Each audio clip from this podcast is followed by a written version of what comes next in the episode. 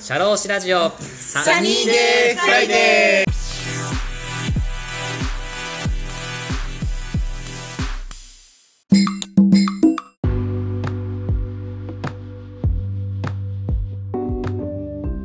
シャローシラジオサニーデーフライデー田村陽太ですこの番組は社会保険労務士として活動する田村が普段の侍業という固いイメージから外れさまざまな分野で活躍する方やその道の専門家、スペシャリストと語るトーク番組です。本日も素敵なゲストをお呼びしております。私から簡単にご紹介させていただきます。会社内の組織マネジメントをご専門とし、多くの企業の経営の参謀として、日々コンサルティング業務でご活躍の社会保険労務士の大田さんです。大田さん、よろしくお願いします。よろしくお願いします。お願いいたします。はーい。今日は大田さんのトピックということで、はい。ありがとうございます。えーはい皆さんも冬に、まあ、今今月ですね、あの、もらったと思います。ボーナスの話をしていきたいと思います。はい、ありがとうございます。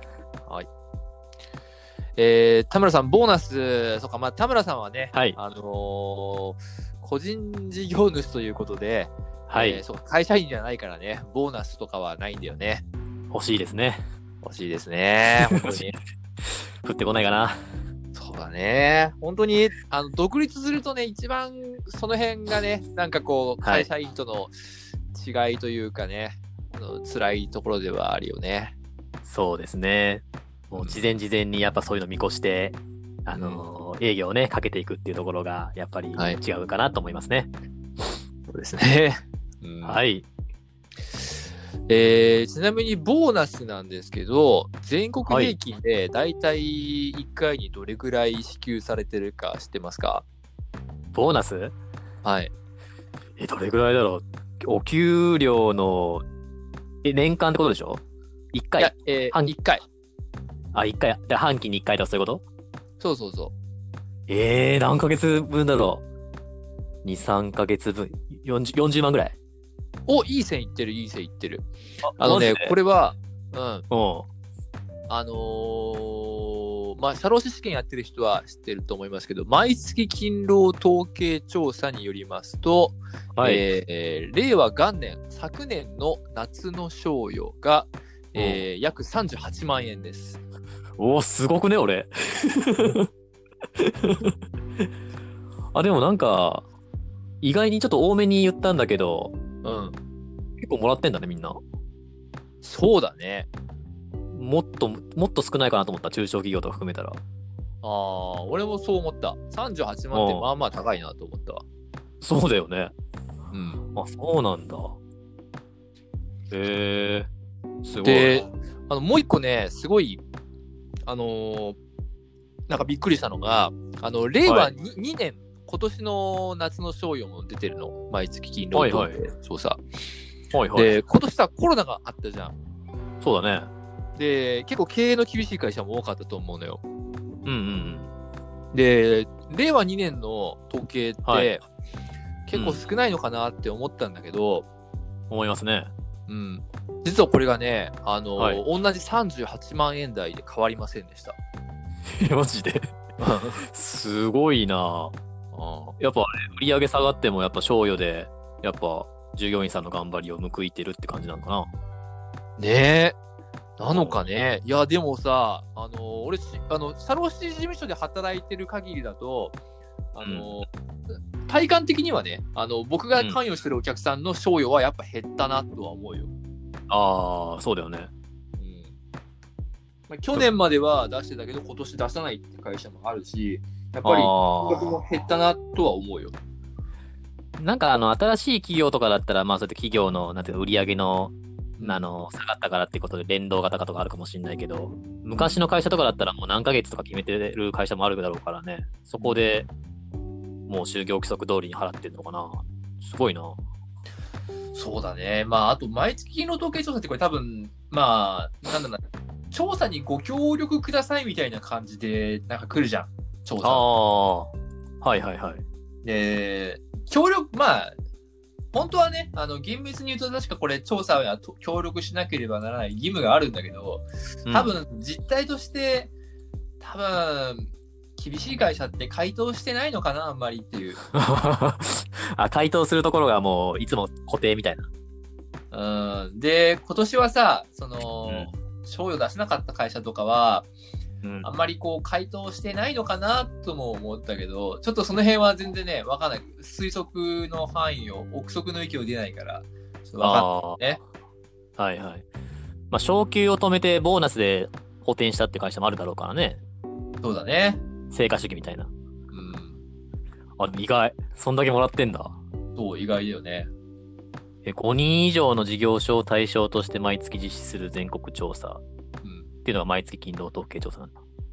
うん、なるほどね。えー、5人以上約190万事業所。えーあああ結構多いね。うん、まあ、その中で、まあ、毎月、あのーちゃんとアンケートに答えてるところもあれば、答えてないところもあるってことでね。まあ、そうだね。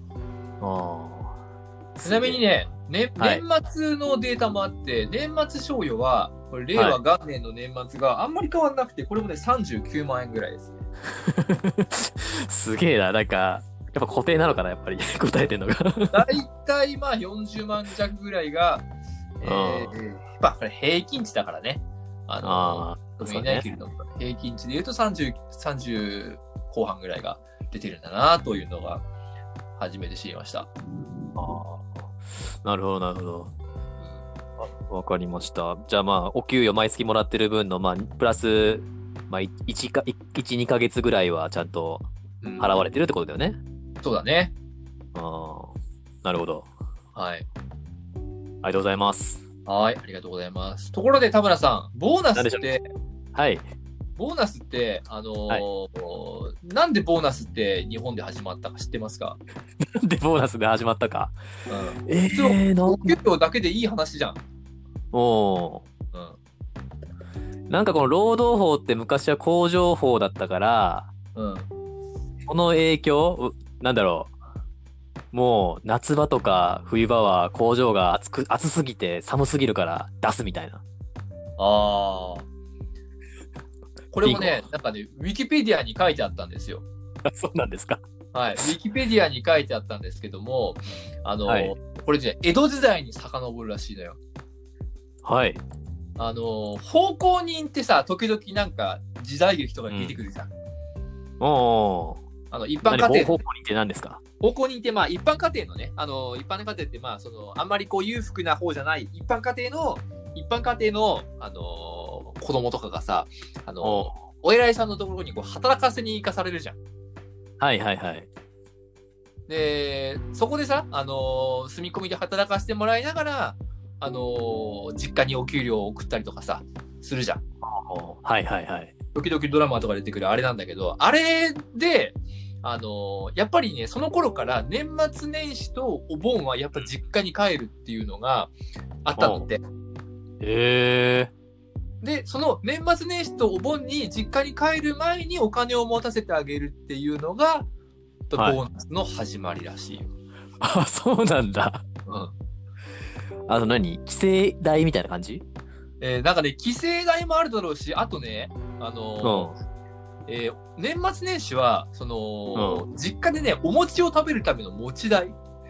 おおー。で、夏 は、あの、はい氷代って書いてあって、氷。うん、氷って多分、そう、昔冷蔵庫とか冷凍庫がない時代って、多分、氷って多分買うんだよあね。ーあー、なんかあるね。なんか人、なんかすごいでかいなんかアイスブロックみたいなのが買うみたいな。そうそうそう売ってるじゃん。うんそううなんか、、売っあてるれをね。多分買うんだと思うんだよ。その代金になっちゃう。へえ、あ、そうなんだ。うん。それ買うためにちょっとお金持たせて、もう実家でゆっくり過ごせみたいな。そう。へえ、面白い。なんか今まで頑張ってきた分のなんか、ご褒美みたいな感じじゃないんだね。なんか、そういう意味なんだ。うんまあ、それもあるだろうけどね。うん、おーその時はお金で払ってたのかな小判。小小判知らんけど。小判かかな。ありありがたみがでもなんか今ってさめ給与明細とかでさ結構銀行振り込みが多いからさうん。なその当時とかすごいありがたみがあるんだろうねそうだね。なんか小判っていいよね。ちょっとこうさ、でかいじ ゃ ん。そうそうそうそう あんなのもらってみたいよねなんかねちょっともらってみたいよね。ちょっとそれはね、昔の人が羨ましいなって思うところだよね。あーなんかありがたみが違うと思うんだよね今の賞与とうなんか、その昔の奉公人がもらうお金のなんか生でもらうのとさうんなんか音なんか振り込まれてなんか自然に入ってるみたいなありがたみとさそうだね。やっぱ違うじゃんうん。あそういう由来があるんですねね。なんか、あの、はい小判もだけどさ、あの、はい本当になんか、ものすごい大金の価値がある、あの、大判とかなんか持ってみたもんですね。大判小判あの、一、一両とかのやつね。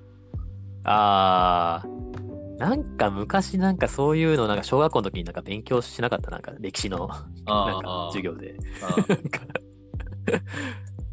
なんかやった気がすんなねうんなるほどねはい。わかりました、はい。そういう由来があるんですねはいはいありがとうございますありがとうございます。。はいいそっか、田村さん質問しようと思ったんだけど、そっか何で、しょうかあの、忘れた、お前、会社員じゃないってこと忘れてたわ。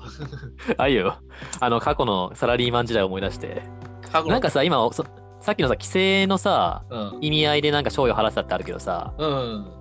なんか少年あのさ少少年を雇用するとき児童を雇用するときにさうん。なんか規制規制手当をなんか払わなきゃいけないとかなんかなかったなんか途中で解雇する際にあーあー、あーあのー なんかね、あるよね、それ、なんだっけな、あったそうね。なん か急になんか思い出したんだけど気境。か 気境帰るなんだっけ里って書いて、気境でしょあそうそうそうそうそう企業旅費そうどうやって計算なんだよって感じだけどね。 そうそうあそうそう満18歳に満たない者が解雇の日から14日以内に帰郷する場合においては使用者は必要な旅費を負担しなければならないっていう、あったね。うん、それの意味合いもあるのかないや、それは関係ないからわかんないけど。ないか。あ、ちょっと誰かの、ちょっと、なるほど、労働基準法、木下社会保険労務士事務所のやつを見ると、あ、出た出た。うん、なんかあるね。木下社会保険労務省、あれ、どなんか、あの、対話形式になってるホームページでしょよく言ってるあ そうそうそうそうそう。え戦後は田舎の中学を卒業して都、都会の会社に就職するケースがありました。その時代は必要な規定だったと思いますと。うんなるほど。関係ないね。 関係ないです。はい。なんかちょっと思い出したかはい。ら。はい。すいません。いえいえ。なんだっけ、はいあ、そうだそうだ。あの思い出しました。思い出しました。あのーはい田村さん、あのーボーナスって、はいあのーはい。何に使ってました会社勤めの時は。ボーナスうん、え、ボーナス普通に貯金してたよ。おお うん。偉いですね。まあ、ちょ、うん。私貯は金結し構、どうぞ。使はっい。てましたね。え、何入って、うん、まあなんか普段使えないことを使うみたいな。そうだね。なんか、なんか、帰省とかでね、あのー福岡からこっちに帰ってくるときに、あのーう帰省してみんなで飲み会とかするじゃん。そのお金あを使ってたね。あ、あ確かにね。うんまあまあまあ往復したらお金かかるもんね。そうだね。うん。確かに。あの、ボーナスとお給料が一気に入ってくるときめっちゃ嬉しいよね。あ、そうだね。 感覚がめちゃめちゃ麻痺し、麻痺するよ。麻痺するね、あ れは。まあ、会社側もね、あの、振込手数料がかかんないからね、いいっぺんに払っちゃああ。はいはい。う。そうするのかもね。ああ思い出した。俺、ボーナスね、あれに使ったあの、車の免許。あー。え大学の時にさ、 そう、ん大学の時車の免許持ってなくて、取らなくて、社会人になって取り始めたのよ。あ、そうなんだ、珍しいね。そう。で、ギリギリなんか25歳まではなんか学割パックみたいな、社会人だけど学割パックが効いて、うん。なんかボーナス入った瞬間申し込んで教習所、ええ通った 覚えある。あ通あって。た。えー、どこ行ったのえ、滋賀、滋賀のね、あ是々教習所ってとこなんだけど、ええー、あ、滋あ賀。の、そう、滋賀の寮から京都の会社通ってたからう、ん。そう、クソ田 舎の教習所で。あの、ボーナス入んないとさ、なんか、教習所のお金とかなんかもったいないなみたいな思って、あそう、そういえばボーナス入った瞬間、なんか申し込んだわ。えー思い出しました。え、でもさ、そんな短期間で取れなくないあの、てあの運転免許って。とないとない。あのね、土日毎日や、毎週行ってて、うん4か、4ヶ月ぐらいかかったね。そうだよね。うん、仮免と卒検うん。で、で、で、有給取って、1日免許センター行って、ああ学科受けて、うん、4ヶ月ぐらいかかりましたね。 そうだよね。あれ結構大変だそうそうそうそう。クソ高えからな、教習所。だから本当に、ありがたかった、ボーナスは。ああ、そっか。うあん、でも俺、どっちかというとその、社会人になるまで免許持たなかったのが意外だったわ。ああ、そうそう。うん。だって俺、ああれじゃん、大学の時ずっと旅行した から、おうお前さ、ずっとなんかさ、バングラディスとかさ、ミャンマーとかさ、わけわかんない国にさ、 そうそ放うそ浪してたよね。う そう。だから松屋でバイトしてた分を、そのままもう、あのなんていうの飛行機のチケットに使ってたから、うん。もう教習所のお金がなく て、時間もないし、うん。もうええわっつって、社会人になって取りま した。まあ、いいんじゃないですそか。う。 思い出しました。すいません、なんか脱線しまして。あ、いえいえ、とんでもないです。はい。あの、はいもうまあ、これもね、あの、ポンタリサーチっていう、ポンタ、多分ポンタカードのポンタなんだけど、ポンタリサーチ調べでね、あの、ボーナスの使い道ランキング、トップ5、はい。えそんなんだ。ー、5位はね、えはー、い。衣服3.7%、おうえー、4位が、えー、外食、えー食堂、レストランとかね、あの、があー5.3%。はい。で、3位、食品。まあ、これもまあね、ご5.6%。はい。えー、で、2位が旅行。おうえー旅行もね、8.6%。はいはい。で、圧倒的にね、多い1位、35.6%。はいこ。れが、えー、貯金です。日本人だな。です ね。日本人ですね。はい。で、これあー2000そう2019年も2020年もあんまり変わってなかったですね。ああ、そうなんだ。はい。貯めるときに貯めとこうみたいな。そうですね。まあ、3、4割の人が、まあ、基本的には貯金に回すということになっているようです。なるほど。物がもう溢れすぎちゃってるんでしょうね。そうね。まそれか、もうよ将来が不安で、年金ももらえるかわかんないからっつっあて。、まあまあ、普通に貯金しないとね、あの、はい。えー生活費としてね、貯金をしないといけないっていう。ああ。ね。そうですね。は意外でした。はい。なるほど。はいはいはいはい。で、はい。えっ、と、まあ、ボーナスっていうとね、はい。あの、よくあるのが、こう、成績あの、はい。はい。売り上げの成績とかさ、そういうのにこう、比例して払われますよっていうのがよくあるじゃないですか。ありますね。はいはい。で、まあ、あの、売上とかに比例して出す会社もあると思うんですけど、田村さんの会社ってどうでした昔。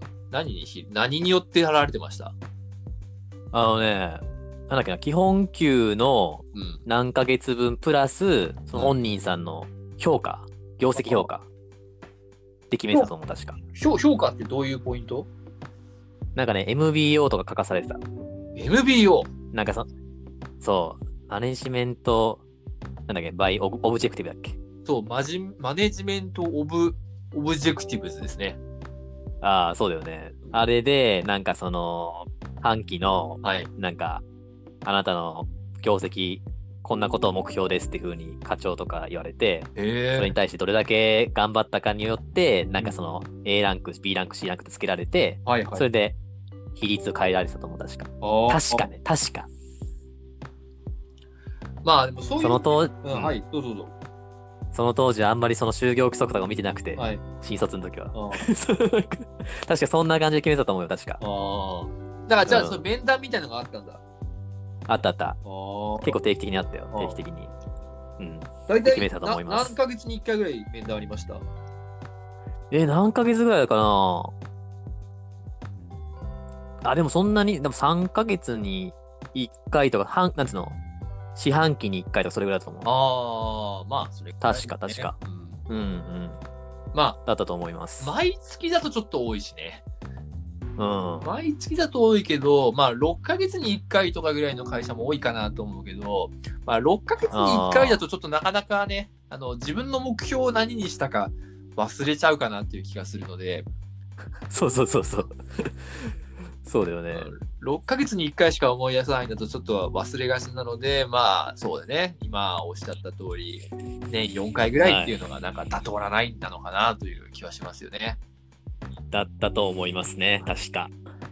そうですね。はい。まああのボーナス、これがね、これがですね、なんか意外とね、あの、年間やらないで渡しちゃう人もね、結構社長さんで多いのよ。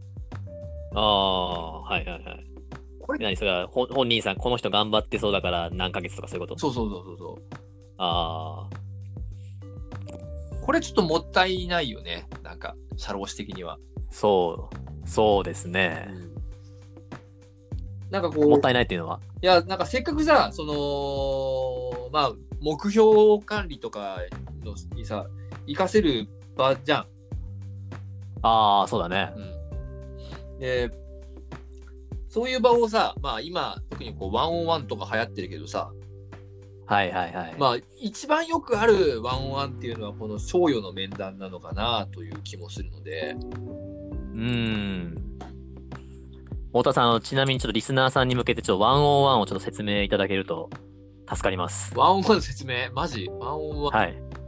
ワン簡単にで構わないです。ワンオンワンちょっとし、ちょっと調べましょうか。ワンオンワン調。べましょう。調べてみましょワンオンワンミう。ー僕が今出ワンオンワンミ ーて、とは、一緒一緒一緒出て、そ、組織作りベースでしょ。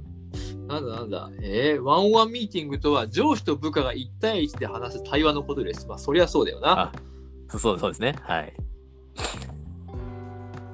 えーさっき言った、えー MPO、目標管理制度。そうだね。あのーはいマネマネジメントはまあ、サンマネジメントで、オブジェクティブズってね、オブオブジェクティブズってまあ目標のことだからね、目標とか目的のことをオブジェクティブというね、まあ、目標管理制度 MPO における、まあ、人事評価面談というのが、えー今までも、えー主流でした。はい。はい。で、えっ、と、まあ、ワンオンワンは、えー部下の成長を促進することが目的です。うん。ああ、これ重要かもね。部下の能力を引き出す、はい部下の育成のための時間なのですと。そうそうそう。あのー、上司があー報告を求め指摘するような管理のための時間ではありません。部下の現状や悩みに寄り添いながら、部下の能力を引き出す、部下の育成のための時間なのですと。なるほど。同じページ見てるな。見てますね。 組織作りベースさんの見てますね、僕ああ、はそ。うですね。なんかこれ、あの、 ピック作りベースさん、ありがとうございます ね。ありがとうございます。なるほどね。はい、そうだね。そういう風にしてう、ん。あの、本人さんの能力を見極めて、賞与と、賞与と連結してうん。支給してると。そうだね。うん。まあ、なるほどなんかこう、普段ね、なかなか3ヶ月単位、6ヶ月単位とかで仕事を振り返ってみることが少ない中で、うん。まあ、あのーいろいろこう現状を聞いたりね、あのー、よく見てあげる良い機会なのかなというふうにも思いますので、そういう機会、ぜそうですね。ひ使っていただければと思います。うん。多分中小企業とかでもその賞与とかってあまりその賃金規定とかにそこまで詳しく書いてなかったりとかもするしねうん。う運用自体なんかもう企業の業績を評価してそれでなんか支給しますみたいなうん。結構アバウトな感じで出してる会社さんも多分多いと思うからねそうだね。うんまあ、納得がいくような支払い方というかうん。うんまあ、大体の会社はまあそうでしょうね。あのうんー大、まず大枠が決まっていて、えーどれくらいこう配分ができるかというのを考えて出しちゃうっていうかケースは多いかなと思うんですけれども、はいまあせっかくなんでね、まあその MBO とかね、さっきの目標管理の話とか、えーうんまあ次の期、来期の目標とかね、そういったものをうん話し合ういい機会にもなるんじゃないかなと思うので、ぜひね、こうはいワンオンワンみたいなもの、今年の冬も、えーやってみていただければいいんじゃないかなと思います。そうですね。ありがとうございます。で、ちなみにさ、これさ、はいあの、面談ってさ、ボーナスが出るはい前にやった、後にやった前にあった。あ前にやったか。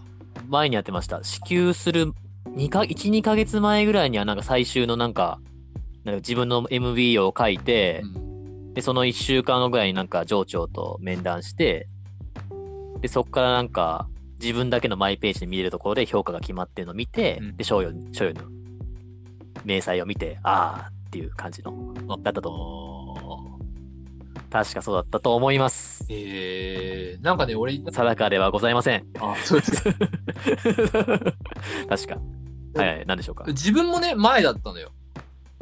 ああ、で、なんかね、ふと思ったんだけど、あの、うん後にやるのも一つ手なのかなと思いました。後というとどういうことですか賞与が支払われた後ですよ。おお。それはどういう意味合いでしょうかうーん、まあ、さっきさ、101のさ、意味合いを話したじゃん。おうおうで、まあ、101の中で、こう、部下の現状を聞くとかさ、えーうんその目標の進捗を聞くとかさ、そういう意味合いがあるよっていうのがあったじゃん。はいはい。で、なんだろうな、あの、賞与出される前だとさ、おうなんだろうな、面談される側、従業員側からすると結構身構えない。あ下手なこと言えねえなって。あ。 なるほど。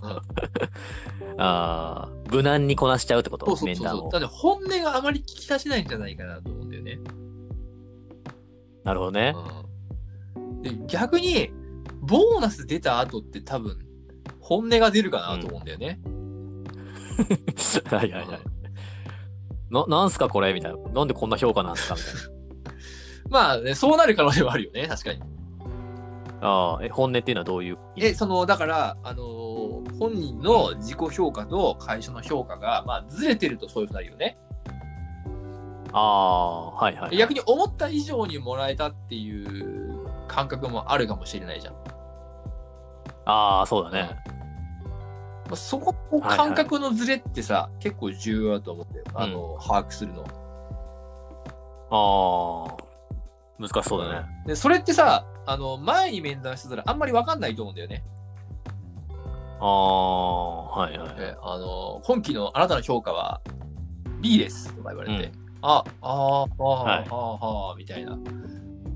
なんとも言えないじゃん。 はい。ああ、そうだね。で、そっか、つって。そっか、うんって感じで、なんか、それ、抗うわけにもいかないしさ、なんか、ああ、あうあ、んそっか、みたいな感じじゃん。まはい。あ、だけど、じゃあ、今期う、んじゃあ、あの、こあの去年、去年30万しかボーナス出なかった人は、今年50万出ましたってなったらさ、おおはい。あのーそれは多分嬉しいと思うんだよね。おおそうだね。で、去年30万しか、まあ、ボーナス出してあげられなかったやつに、今年50万出しましたって、50万出した後のさ、面談でさ、多分いろんな話が聞けると思うんだよ。おおあ、それなに会社が、その従業員さんに、今回50万出したけど、どう思ったとか、感じたとか、そういうふうに聞くそっうてことそうそうそうそう。ああ。はいはいこうはい。いう使い方もありかなと、なんかふと思いました。ああ。その聞き方としては、その、情緒としては、あの30万から50万上がったのはどういうふうなことを工夫したんですかみたいな感じで聞いていくってこと従業員に。そうだね。ああ。確かに本音は聞き出しやすいかもしれないね。ああ、確かに確かに。そうね。まあ一つ、なんかこの前ツイッターでなんか誰かの税理士の先生の ブログ見てたブログを見てたんだけど、はい。なんか賞賞与支給日に、あの支給日在職している人を、をまあ、あの条件として、うんあの支給をするような会社だったんだけど、その支給日に賞与を出した瞬間に辞めちゃう 従業員さんがいて、はいもうそんな過去には戻りたくないみたいな、ん税理士の先生がツイッターで上げてて、だからボーナスもらった瞬間辞める人もまあいるんだろうなっていうのはあるよね。そうだね。まあ、いるだろうね。うん、そこら辺はどうやっても防げないとこなのかなっていうのはあるんですけどそうだね。ね。まあ、うんそれで言うと、この時期ね、転職しますとか、うん会社に退職のね、なんか申し出をした人うもん、多かったのかもしれないよね。ああ、うんうん、そうだねボーナスを。出たしと。すいません。うんうん来年の末で、あの退職を予定しています、うんっていう話をした人もうんもしかしたら多かったのかもしれないし、あのは経営い者の方で言うとそういう話をね、あのはい部下からされたって人も、まあ、残念ながら多かったのかなと思います。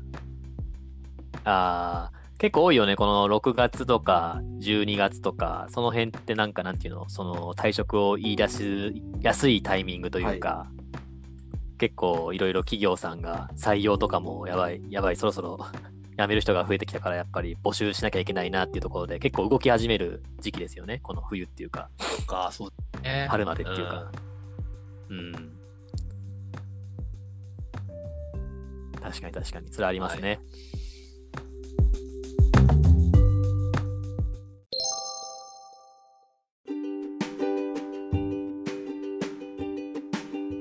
いかがでしたでしょうか次回もこのお話の続編をお送りいたします。魅力的なお話たっぷりです。お楽しみに。